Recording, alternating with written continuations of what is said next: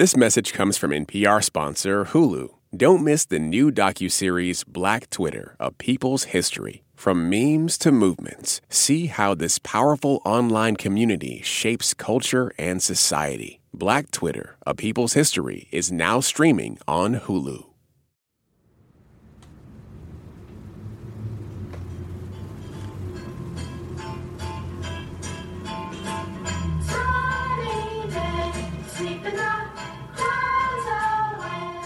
It's the late afternoon on a Monday. I'm four years old, sitting crisscross applesauce on the floor of my parents' apartment. The carpet is shaggy, ugly, and brown. I have a cherubic face and bowl haircut, you know, like the one Jim Carrey has in the film Dumb and Dumber. In front of me is a TV with an antenna and dial. It's the late 1980s. And on the screen is my daily companion, Sesame Street.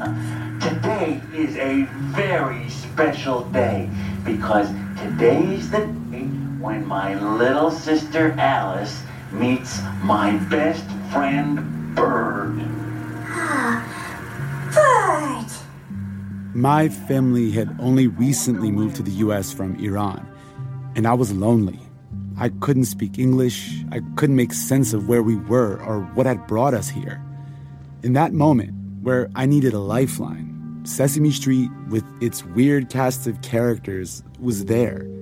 The giant animals, monsters, Muppets, the kind adults and children everywhere on the street. It's a puppy! Oh, Ernie! Ah, you're right, Bert. Oh, look at him! Isn't he cute? I learned English watching Sesame Street. I learned how to deal with loss, anger, sadness, loneliness. When my parents, who were dealing with their own trauma and working constantly to make rent, weren't there, I learned from Big Bird, Cookie Monster, Susan, and Gordon. It was a window into a whole new world. A safe, accepting, beautiful American world. Here goes. Salí caminando, caminando me fui. Me I wake up dos in my house. It's called a The name's Kermit. Whatever you say, Froggy, it is I your just opened my mouth and.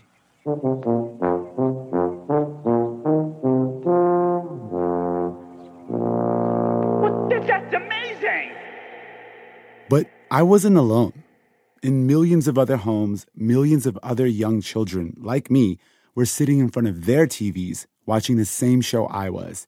And some of those children grew up to work right here on Throughline.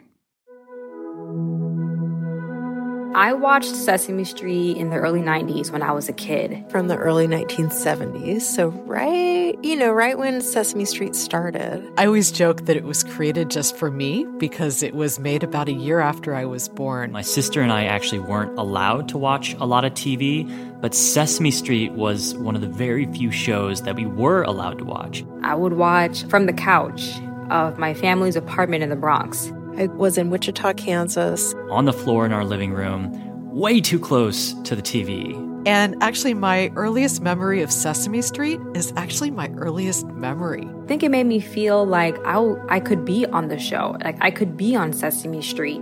Only child, being raised by a single dad. So, I, I spent a lot of time in front of the TV. I think a big part of this was because there were kids on the show who looked like me. I came to show you the moon, Maria. My favorite character was Big Bird. Look up in the sky. My favorite, favorite character was um, Roosevelt Franklin. I have a letter. It is here with me. I'm in my 50s, and even now, I find myself walking around and randomly hearing Roosevelt Franklin Elementary School. One of these things is not like the other. And I saw the beautiful moon. Just kind of felt like friends. It just felt like a place I wanted to spend time. I learned everything on Sesame Street. Things that taught you how to, you know, navigate the world. And I feel like in a way I'm still learning from Sesame Street. I don't know. I think it really, really has played a major role in my my worldview. Um, so yeah, Sesame Street.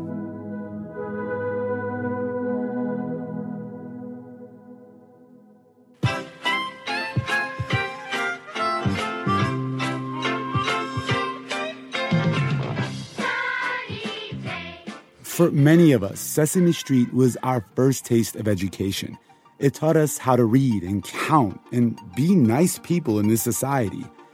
But the road to creating the show and sustaining it decade after decade has come with its own struggle. A struggle that can tell us so much about the role of education in socializing children and developing cultural norms and shared values. Arguments over what those are and how they're communicated tend to flare up during moments of cultural anxiety, like the one we're in now. This is a story about how a TV show made to represent a block in Harlem, New York, has sustained its mark in educating children around the world. And it's a story about the questions we're still asking about who the people are in our neighborhood. In this episode of Throughline from NPR, the story of Sesame Street.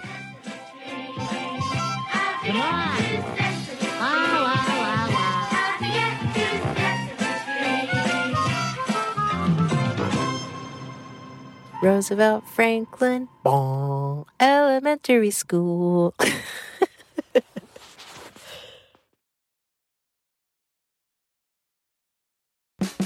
On this week's Wild Card, we talk with Issa Rae about those moments where our lives could have gone another direction. Definitely wasn't supposed to be with that guy at all. At all. But I still think about it. I'm Rachel Martin. Issa Rae tells us how to make peace with the path not taken. That's on the Wild Card podcast from NPR, the game where cards control the conversation. The day's top headlines, local stories from your community, your next podcast binge listen. You can have it all in one place, your pocket. Download the NPR app today.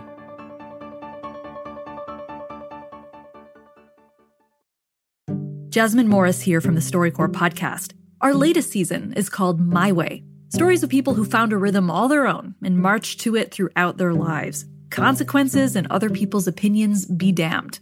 You won't believe the courage and audacity in these stories. Hear them on the StoryCorps podcast from NPR.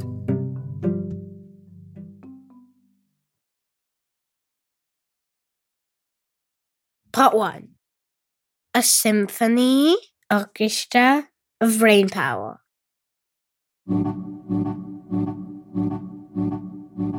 Today, it may be easy to think of Sesame Street as a show that was created by some massive government program, carefully concocted in some laboratory to teach kids how to read and write.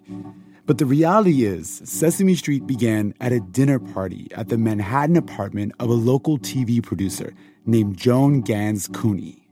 She and her husband hosted a, you know, a, a, a classic 1960s dinner party, and she prepared beef bourguignon from Julia Child's cookbook for some of her colleagues and friends. I have never actually had beef bourguignon, but I figured I would tell you that just as an excuse for me to say the word. But anyway, this group of people at this party were basically just Joan Gans Cooney's friends and colleagues, except there was one hotshot there. Fellow named Lloyd Morrisett. Lloyd Morrisett.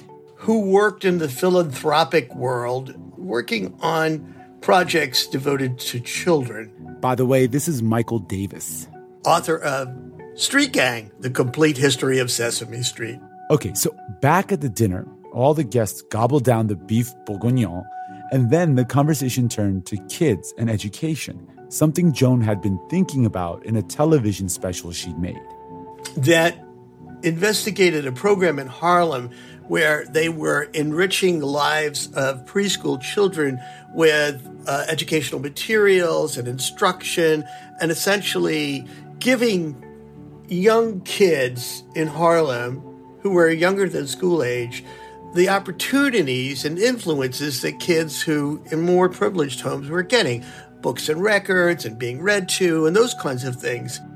And that program ends up becoming the model for what we now know as the National Head Start program, a federally funded education program designed to prepare children for kindergarten. And th- there came a moment in the after dinner conversation when somebody said, You know, I wonder if, if television could provide the same thing. Because by the 1960s, basically everyone had a TV. And this electric picture box was like a direct pipeline into living rooms all across the country. Joan saw this as an opportunity. Could television teach? And Joan, at that very moment, said, I don't know that it can, but I'd sure like to be the person who would try. And then, boom! Just like that, at that moment, in her head, an idea came into clear focus that some of the things that she saw in Harlem could very well be translated to the screen. Let's see if we could do that. Lloyd Morrisett, a vice president at the Carnegie Foundation, decided to give her a grant to conduct research on whether a TV show to educate kids was even possible. At the time, this idea was sort of novel because most children's programming on television was not educational at all. And a hound dog, howdy to you. This is Detective Huckleberry Hound. Tracking down. The Flintstones, brought to you by Miles Products, division of Miles Laboratories, makers of. Wilma, where's the Alka Seltzer? Where it always is, next to the one a day multiple vitamins. What was the hole that they were trying to fill? Well, the hole was a gaping, wide gap. I mean, the world of children's television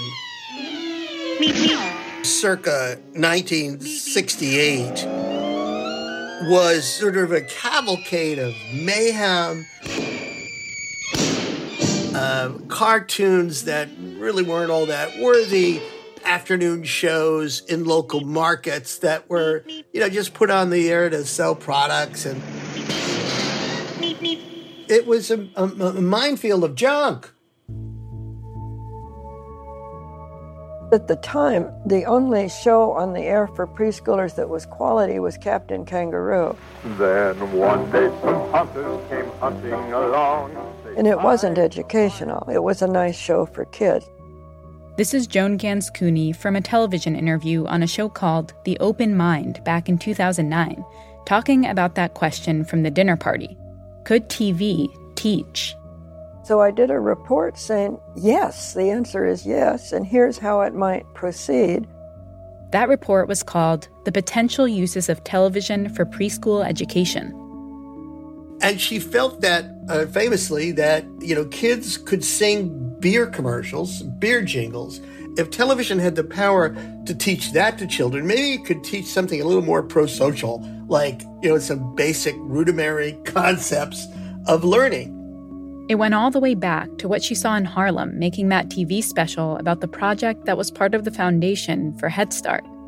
Joan's fundamental idea was if we're going to try to see if television can teach, let's do it in a bona fide way. Let's get educators to help us craft a curriculum for the show that can be measured.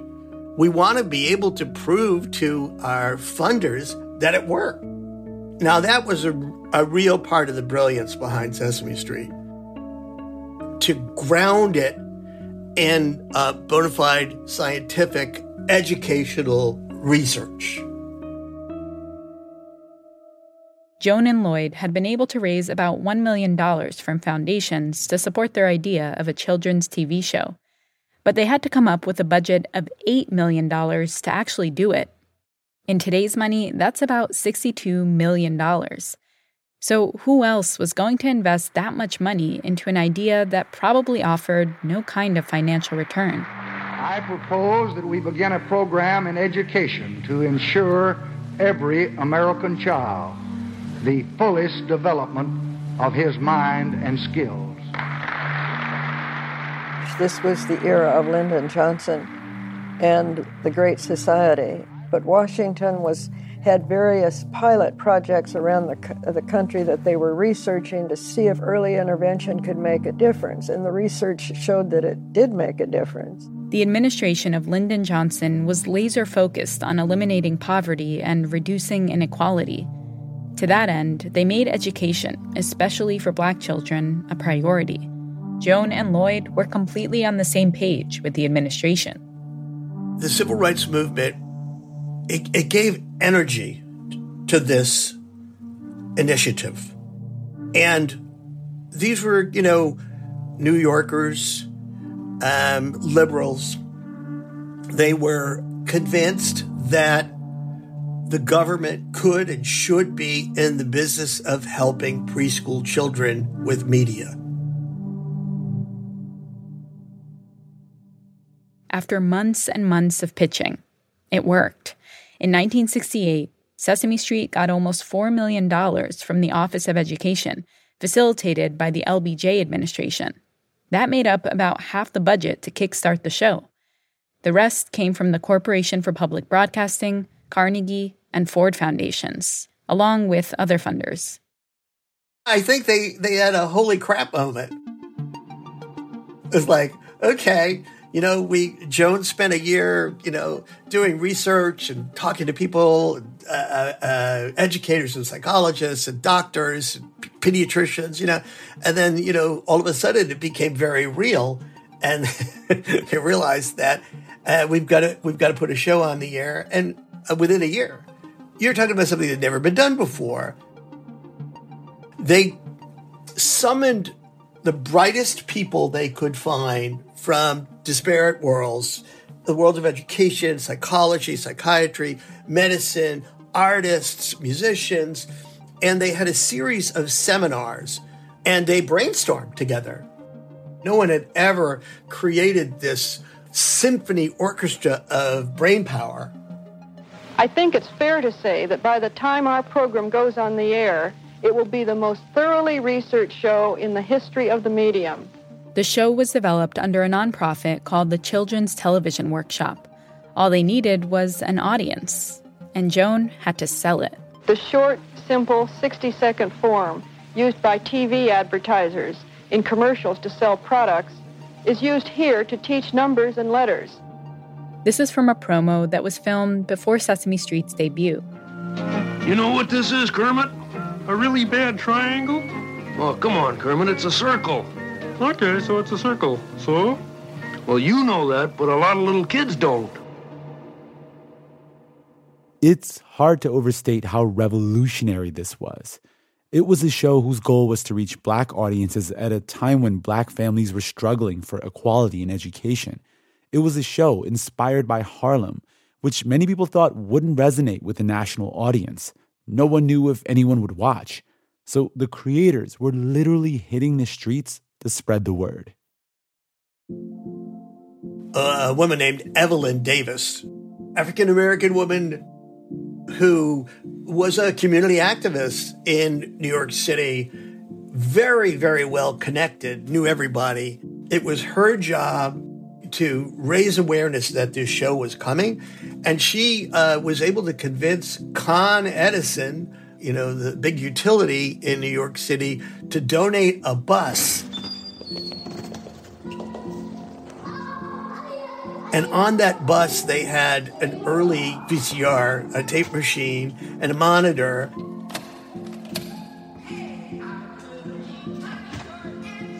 And they invited people onto the bus to have a, a look at, you know, basically a reel of what Sesame Street was going to look like. She went from church to church, preschool to preschool, uh, community house to community house, just selling this idea and doing her best to get excitement uh, generated about its promise. That work was so important because she had credibility in the black community, high credibility.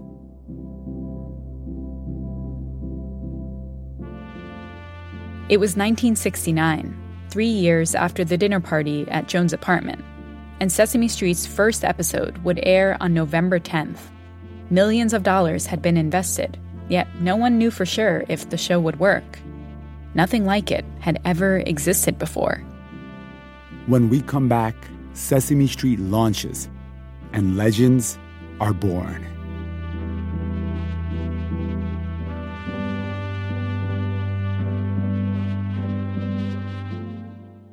Hi, this is Regina from Washington, D.C., and you are listening to the best sound design podcast there is, not to mention the best NPR podcast, Throughline.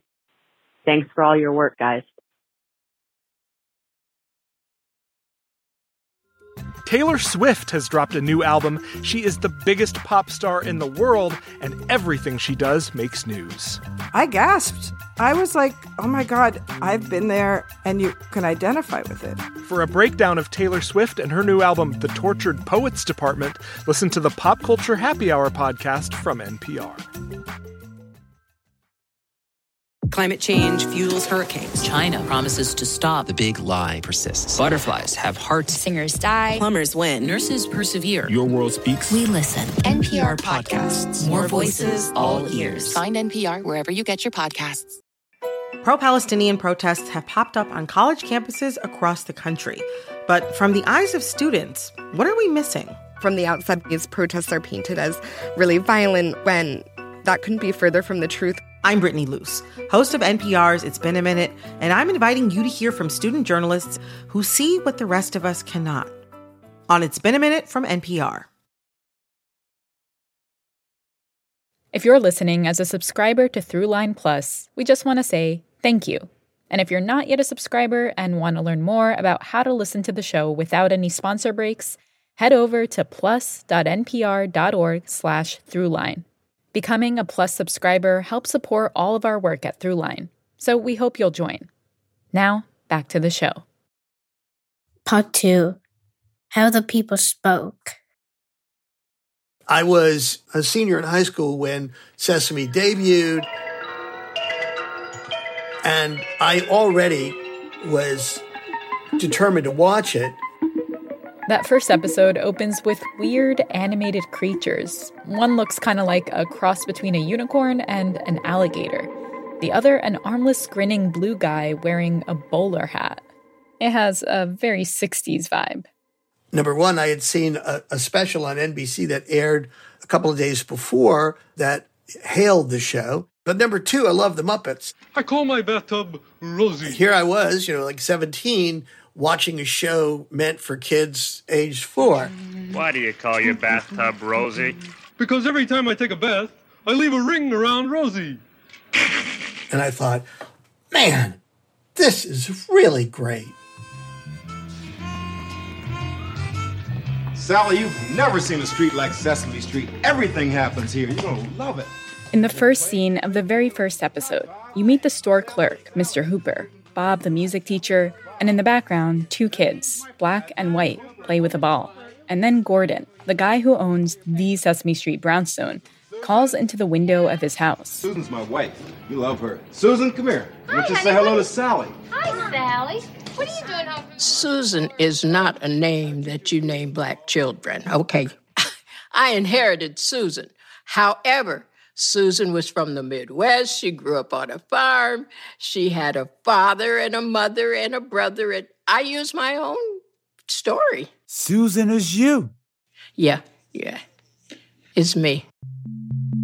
This is Dr. Loretta Long, who played Susan starting from that very first episode in 1969. I was born in Kansas, but I was raised in rural Michigan, 20 miles from Kalamazoo, zoo, zoo. Dr. Long has been an entertainer since she was a kid. She used to sing show tunes while helping her family sell produce at the roadside stand. When I graduated from Western Michigan University in Kalamazoo, I immediately moved to Detroit. My dream was really to work for Motown. I wanted to be part of the Motown sound, but all the slots were taken. The Supremes didn't need nobody. Martha had all the Vandellas, so I had to I had to branch out.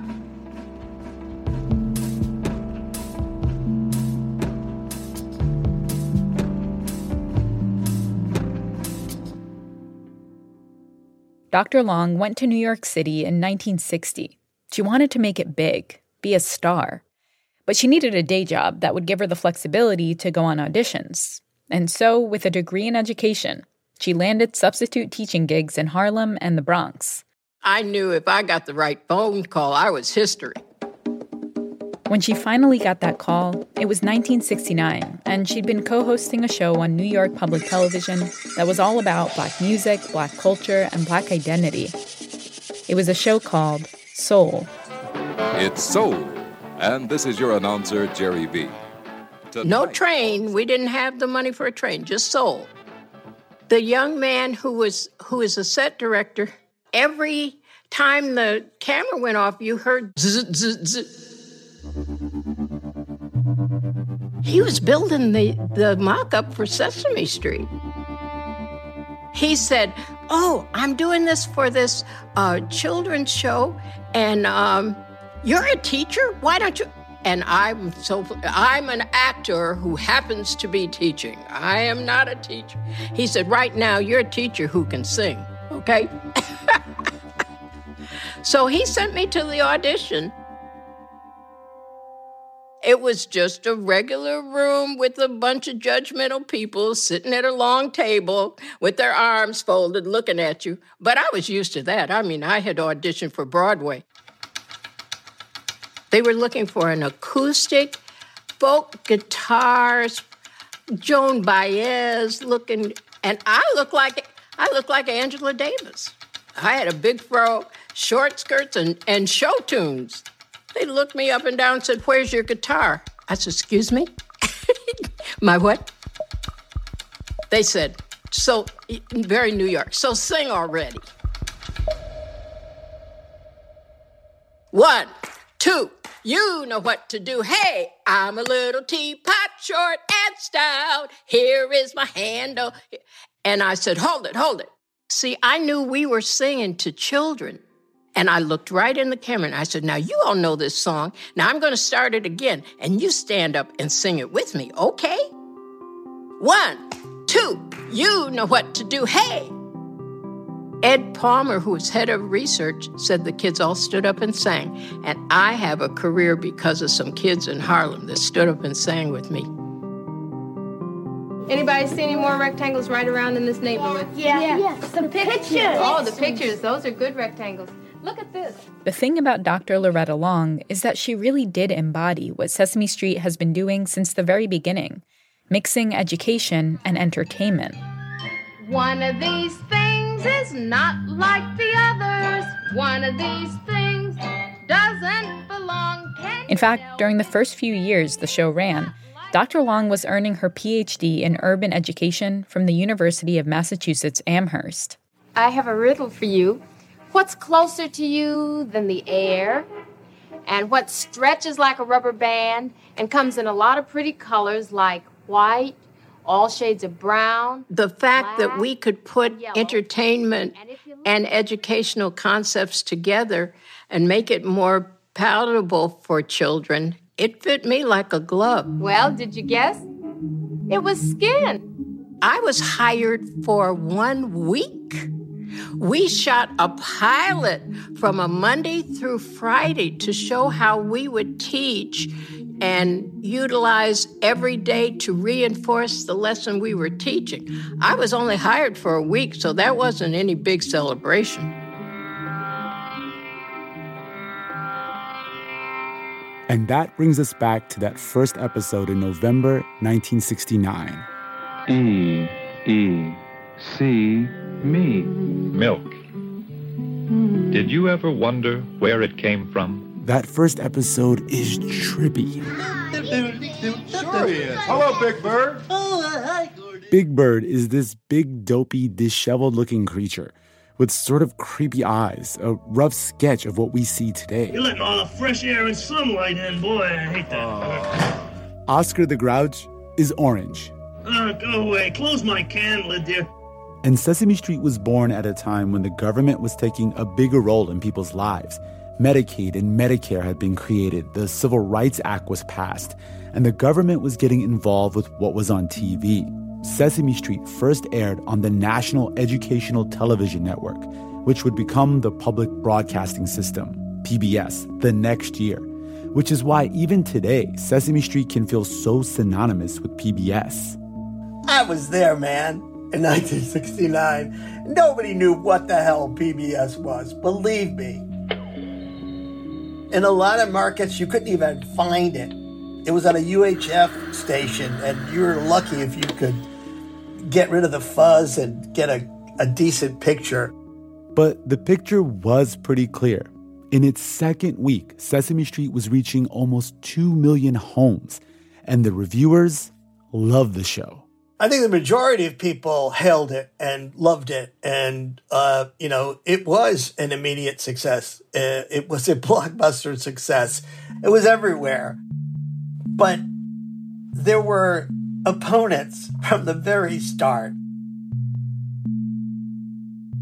Notably, Mississippi Public Television refused to air the show.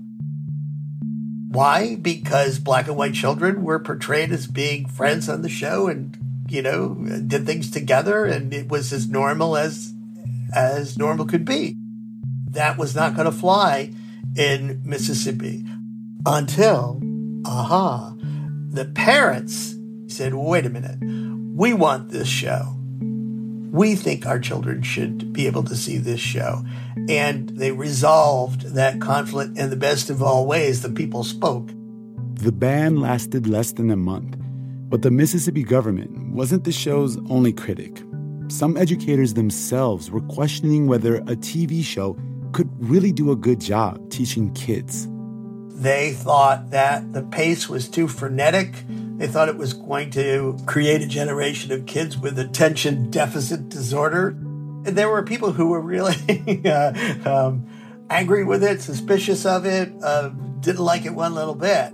I had a guy say, Well, am I supposed to be entertaining my kids in, in the class? And I said, Why not? But Sesame Street was changing the game kindergarten teachers had to rip up their curriculum. They had to start over because no longer were, were kids showing up not understanding the basics. They showed up ready to learn and to learn more. A 2015 study showed that a whole generation of kids in the 70s were coming to school more prepared. By 1979, around 9 million kids under the age of six were watching Sesame Street every day and it wasn't just reaching quote unquote disadvantaged children. Within weeks of its premiere, it was clear that all boats were going to rise as a result of this show.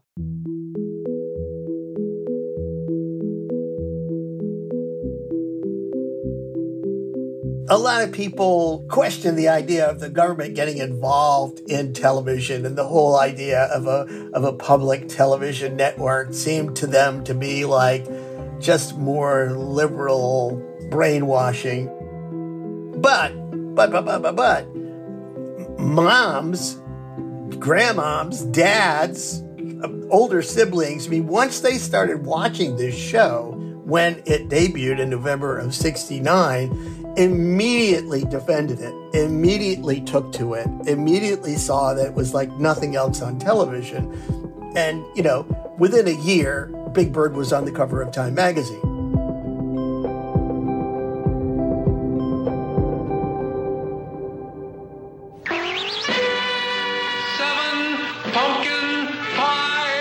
the tone of Sesame Street and the tempo of it was extraordinary too.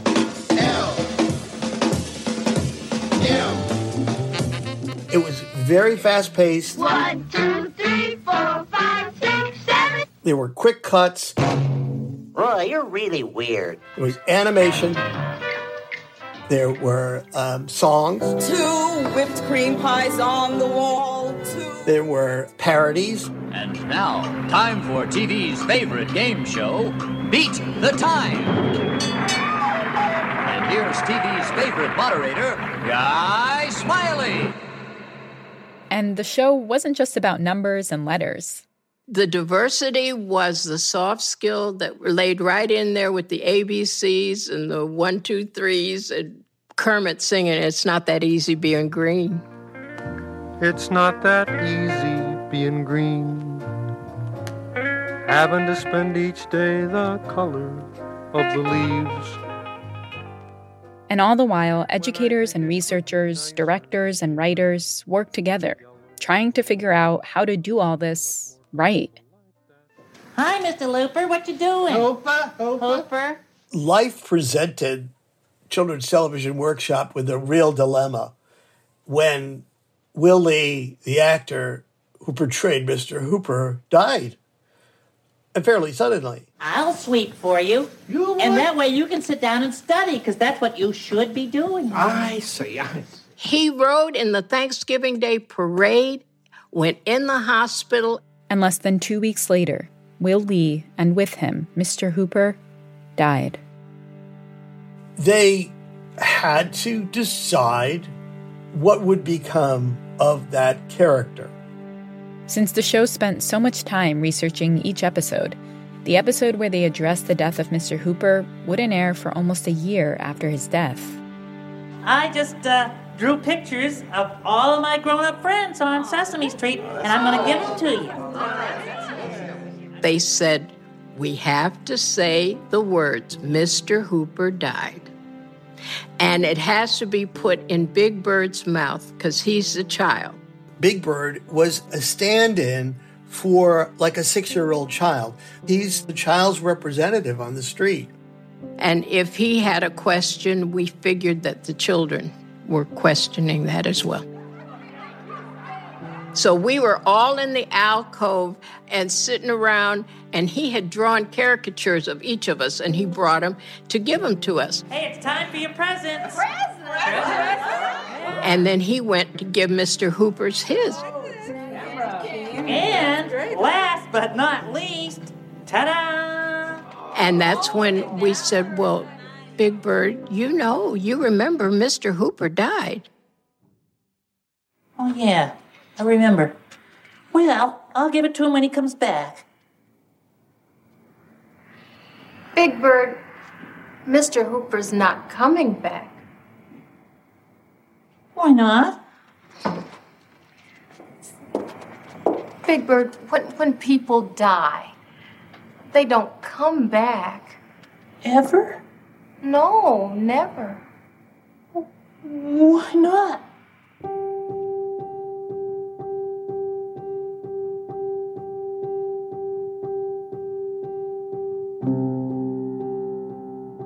We did it one time. The assistant director came out, Lisa, crying. Oh, there were a few things wrong. Anybody want to do it again? And everybody said no. And we ran. We ran for our dressing rooms. You know, that was it, man.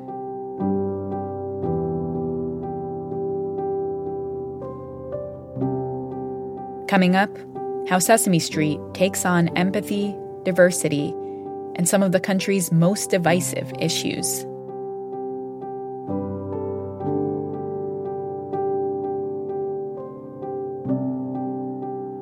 My name is Stephen Barrera, and I'm a graduate student at Indiana University here in Bloomington, Indiana. And you're listening to Throughline from NPR.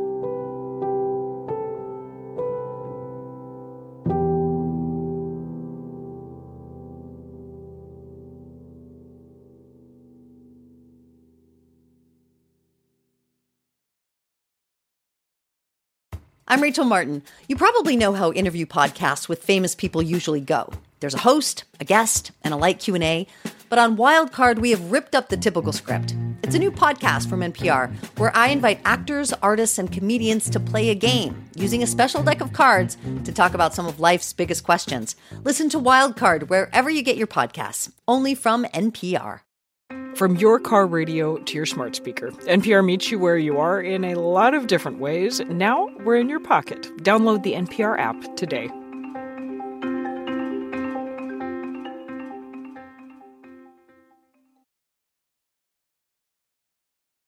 Part 3 Don't Dish Big Bird. Now, where is that Roosevelt Franklin? Did somebody call me by my first and last name? Yes, I called you, and it's about time you got What's here, too. What's really Now, interesting to me is the character Roosevelt Franklin. Here I am, here I am, and there you are. Mm-hmm. And that's just what we're going to get into today. Who was an identifiably black character. Here and there.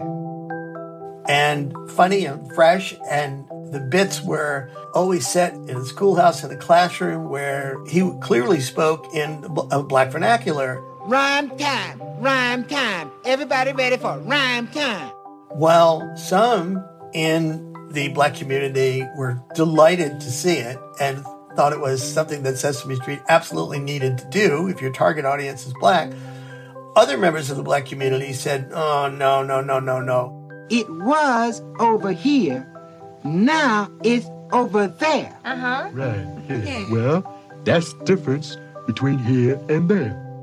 The pressure mounted, and they did drop the character. Here's the thing though the guy who created that character was Matt Robinson, the same guy who played Gordon, Susan's husband. And he was proud of Roosevelt Franklin. Which brings us to a question that Sesame Street has been forced to deal with throughout its entire existence Who should be included in the neighborhood? While there were conservative voices saying that the, the show was trying to sell something that they didn't necessarily want their children to buy, voices on the left were saying, you folks aren't, aren't going far enough. In the early 1970s, you started to see pushback on representation on Sesame Street. There were feminists who were angry that the Susan character was too subservient to her husband. Two new human characters, Luis and Maria, joined the show after activists asked for more Latino representation in the neighborhood. There were uh, individuals throughout the history of Sesame Street saying, you know, why aren't you showing a gay or lesbian family on the show? It's the rare television show that can claim getting criticism from both flanks. We are looking at the public spat between Texas Senator Ted Cruz and Big Bird. Big Bird put out a tweet after getting the COVID vaccine. He called Big Bird's tweet government propaganda for your five year old.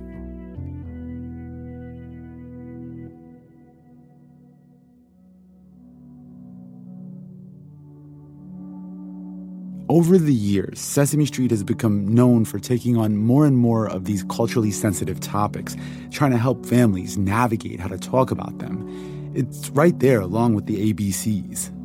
Do you tell everybody that it is okay to hug someone who is HIV positive like me? My dad's in jail. In jail? Why? I don't like to talk about it. Most people don't understand. What does divorce mean? Well, divorce means that Abby's mommy and daddy aren't married anymore. We see ebbs and flows. This is Dr. Kyra Hunting, associate professor at the University of Kentucky, who specialized in children's media.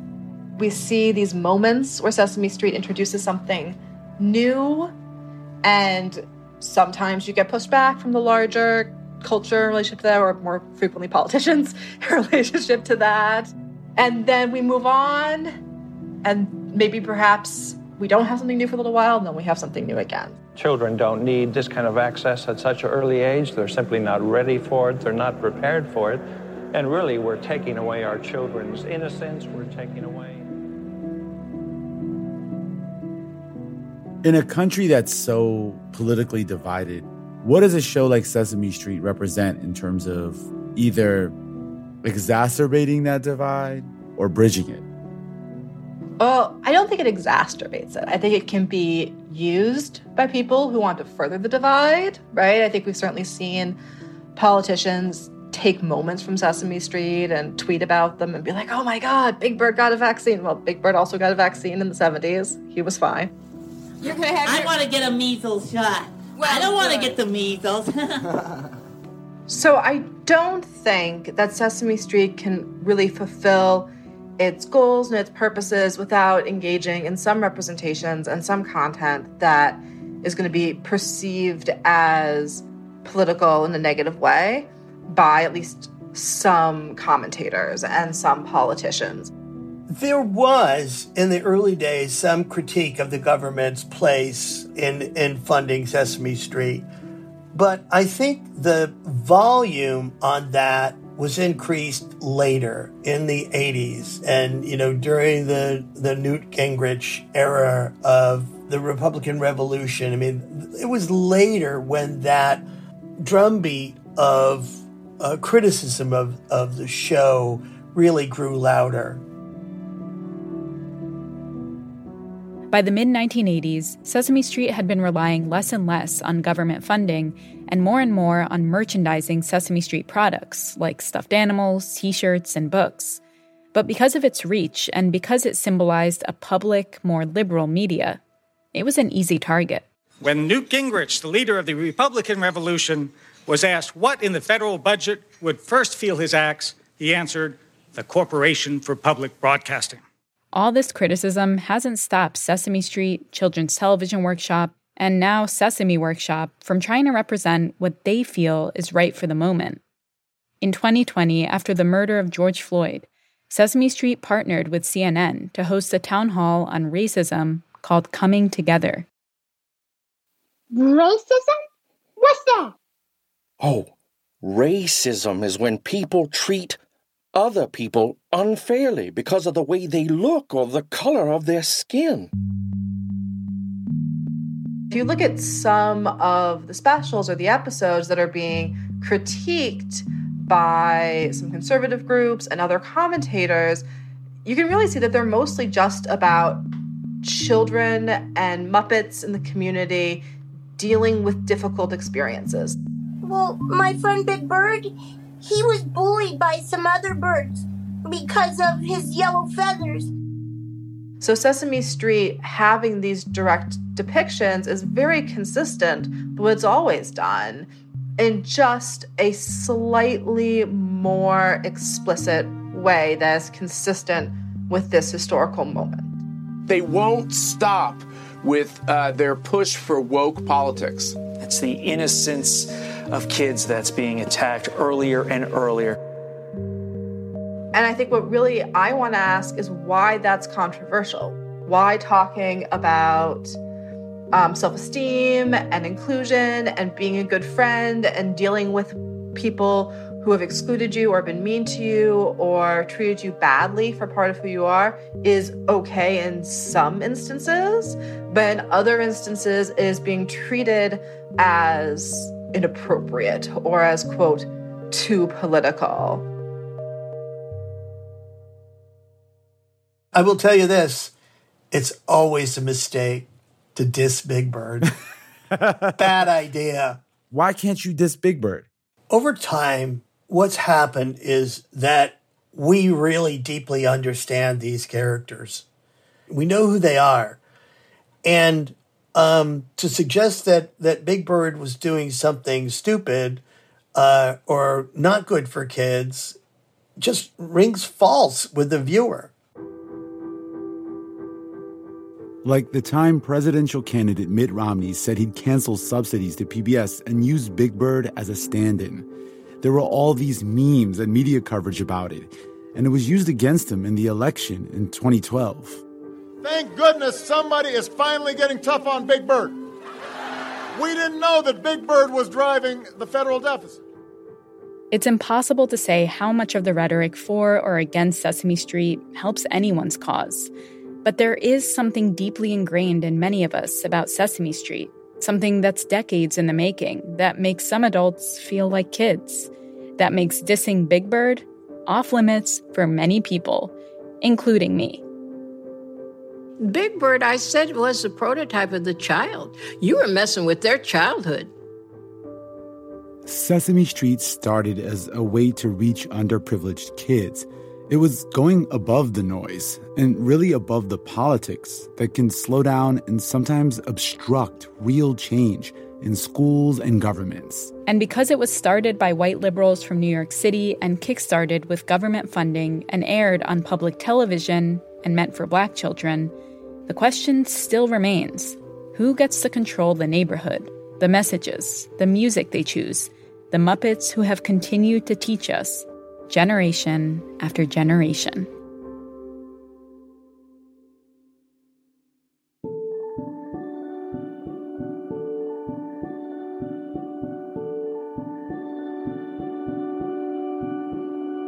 One, you know what to do. Hey, I'm a little teapot, short and stout. I'm a little teapot, short and stout. Here is my handle, here is my spout. When I get all steamed up, hear me shout. Tip me over and, And pour me out.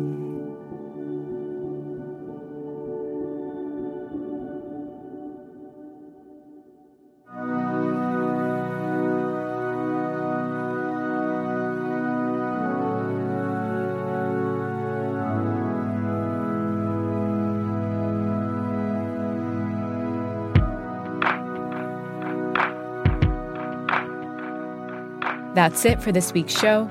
I'm Rund Abdelfatah. I'm Ramtin Arablouei. This episode was produced by me. And me and Lawrence Wu. Julie Caine. Anya Steinberg. Yolanda Sangweni. Casey Miner. Christina Kim. Devin Katayama. Amiri Teller. Jennifer Etienne. And a big, huge special thanks to the Throughline kids you heard at the end Reed, Rumi, Soleil, and Finley. Fact checking for this episode was done by the one and only Kevin Volkl. Thanks also to Kimberly Sullivan, Micah Ratner, Taylor Ash, Samantha Belgard, Tamar Charney, and Anya Grundmann. This episode was mixed by Josh Newell. Music for this episode was composed by Ramtin and his band Drop Electric, which includes Anya Mizani, Navid Marvi, Sho Fujiwara. And finally, if you have an idea or you like something on this show, let us know. Please write us at throughline at npr.org or hit us up on Twitter at throughlinenpr. Thanks for listening.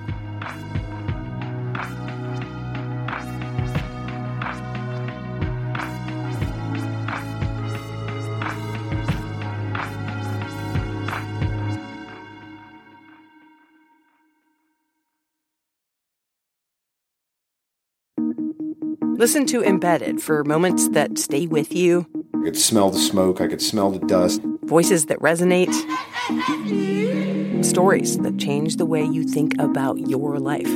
How how did we get here? The Embedded podcast is NPR's home for original documentary series. Listen wherever you get your podcasts. Why is everyone so obsessed with traditional wives or trad wives on social media?